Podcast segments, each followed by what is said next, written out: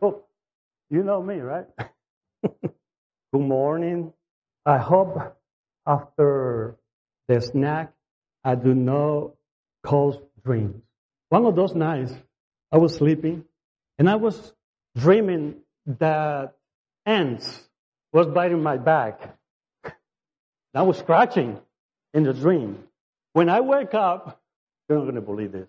When I wake up, it was the heat pack. It was too hot. You, you imagine that? Thank, thank God the heat pack is shut up automatically. And, you know, one of those days, you was dreaming something like a nightmare. But it's okay. When I wake up, oh, God, this was, it wasn't real. How beautiful is to know that when your name is called, Jesus Christ, our intercessor, will be present for you and for me. And we can see on the screen, Jesus Christ in the heavenly sanctuary. I hope that Bible study will edify your spiritual life in the life of the world of God. God ordered Moses to build a model of the heavenly, heavenly sanctuary through him. He wants to show us the plan of salvation presented before the foundation of the world. As we study, we can understand the central role that Jesus Christ played and still plays in the various phases of the plan. The outer court of the desert sanctuary foreshadows the work of Jesus on this earth. Jesus Christ, the eternal God, took on human nature and presented himself once for all by the sacrifice of himself to remove sin. By the way, I'm going to use in English Standard Version. The sin offering, Luke chapter twenty-four, verse seven. I'm going to ask uh, David, please, can you read that for me? From verse one to twelve, we find uh, one of those discrepancies in the account of resurrection to which those who do not have what to believe give it so much importance. In Mark chapter sixteen, verse five, the messenger, the messenger from the, ga- the graves is a young man in a long white robe. In Matthew chapter twenty-eight, verse two, it is an angel of the Lord. In John chapter twenty, verse twelve, there are two angels. It is true that there are some differences in detail, but it is also true that what matters is very clear and always the same. The fact of the empty tomb. If I will suggest that all those stories we made are to present something that hadn't happened. It would have been seen or to agree all the details as well. The difference are a test of the uh, honesty of the evangelist. evangelist. In of the truth of the resurrection. He has risen, just as he has promised when he was still in Galilee, Galilee, Galilee. Or had he not predicted that the Son of Man was to be delivered into hands of sinful men, to be crucified, and to rise again on the third day? He was willing to sacrifice his life to attain our redemption. We know that. He left the heavenly court to be born as a man. He was born even knowing all that he was going to suffer out of his great love. He decided to go ahead with the work of redeeming the failing race. In John chapter twenty-one, I'm sorry, chapter one, verse twenty-nine. The next day, after the visit or what Pharisees from Jerusalem. John looked up and saw Jesus coming toward to him. In the excitement and enthusiasm of the moment, he exclaimed, "Behold the Lamb of God who takes away the sin of the world." What did John have to mind, in mind? What did he have in mind when he pronounced that title, the Lamb of God? There are at least four figures who have contributed at least a part. The first figure is probably that John, John was thinking in the partial lamb. According to John chapter two, verse thirteen, the Passover feast was quite close. The ancient Passover story say that it was the blood of a slain lamb that protected the homes of the Israelites the night they fled Egypt. The blood of the partial lamb saved the firstborn Israelites from death of Egypt. And John may have been thinking, there you have only sacrifice that can free you, you uh, from eternal death. In First Corinthians uh, chapter five, verse seven, Paul referred to Jesus as the Passover. Please do refer. There is a liberation that only Jesus Christ can win for us. The immolation of the Passover lamb was a type or image of the death of or our Lord, our Lord Jesus Christ on the cross. The second figure, John was the son of a priest, and he would know all the ritual, the ritual or the temple of the sacrifice. John may have been in the temple or land, land is offered every afternoon and morning for the sins of the people. But in this, Jesus is the only sacrifice that can free the world of, from sin.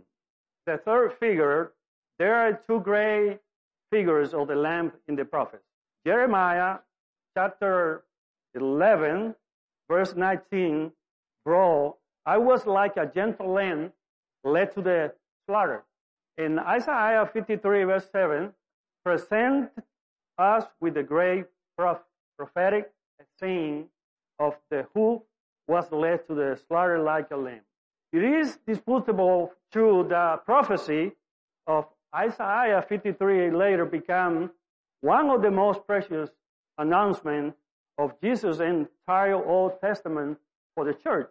The four figure, there is for a scene that must have been very familiar to Jews, although it very strong to us. There are wonderful treasures, treasures in this phrase, the Lamb of God.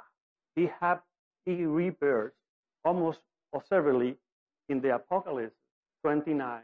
It has become one of the most precious titles of, of Christ in one world. It sums up the love, sacrifice, suffering, and triumph of Christ. Those lambs were images to ty- or type pointing to the fact that God would, would one day provide a lamb that will actually take it away.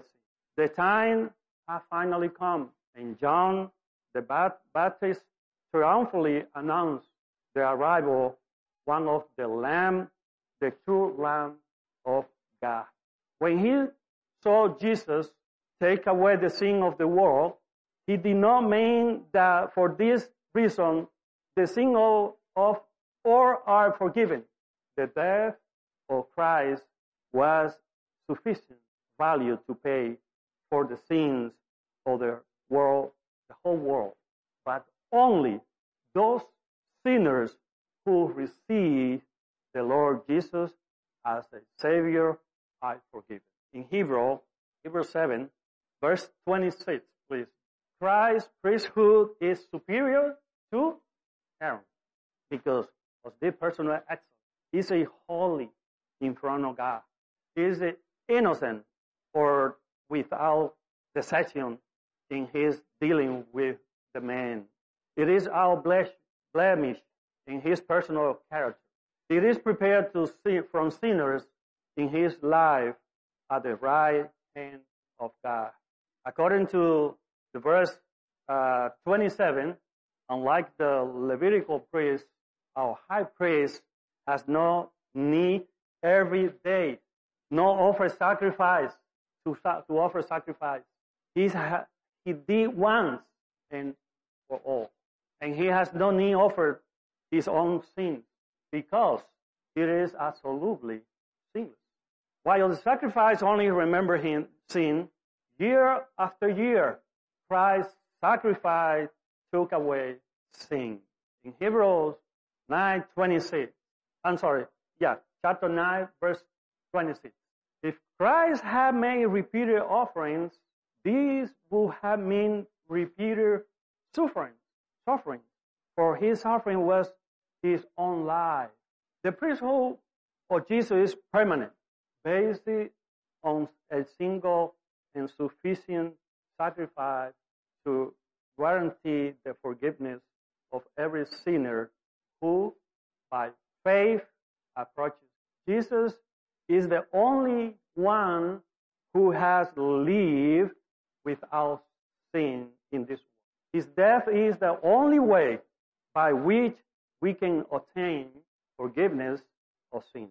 Now, on Hebrews chapter seven, verse twenty-six, please, David.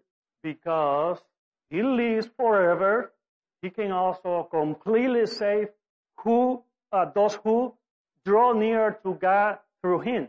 We generally understand this as reference to his work in serve, saving sinners from the penalty of sin. But it's really realized the writer is referring to the work of Christ in saving saints from the power of sin. Sin. It is not so much about this rule of as, as salvation or a savior as it is about his rule as high, high priest. According to Hebrews chapter nine, verse twenty-four, Jesus, our high priest, appears before God on our behalf. It is difficult to understand why no one would want to leave, realize, and return to shadow.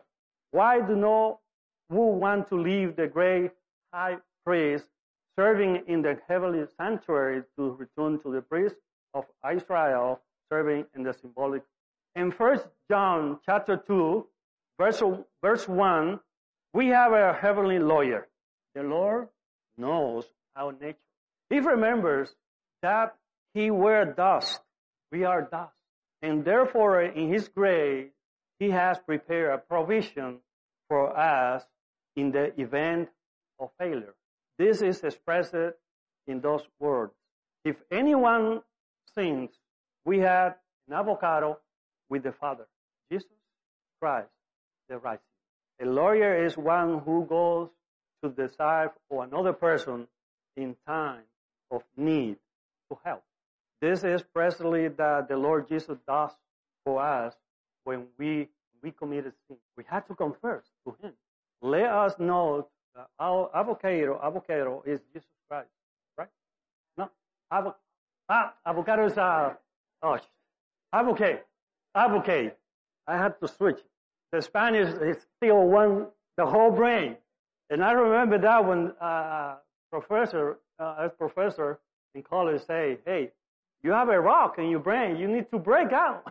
You know, twenty-something years speaking Spanish. So it is avocate.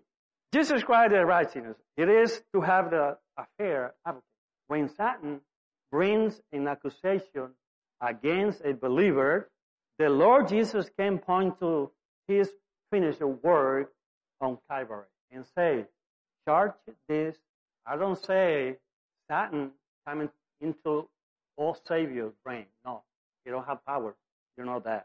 In Romans chapter eight, verse thirty-four, there's another challenge resounds. Is there anyone here to condemn? That's what they say, right? Yeah, please. So who's going to condemn? No one. Because Christ is the one who died for the accused, has risen from the death, and is now at the right of hand of God. What is he doing over there? Interceding. Interceding for him, for the accuser.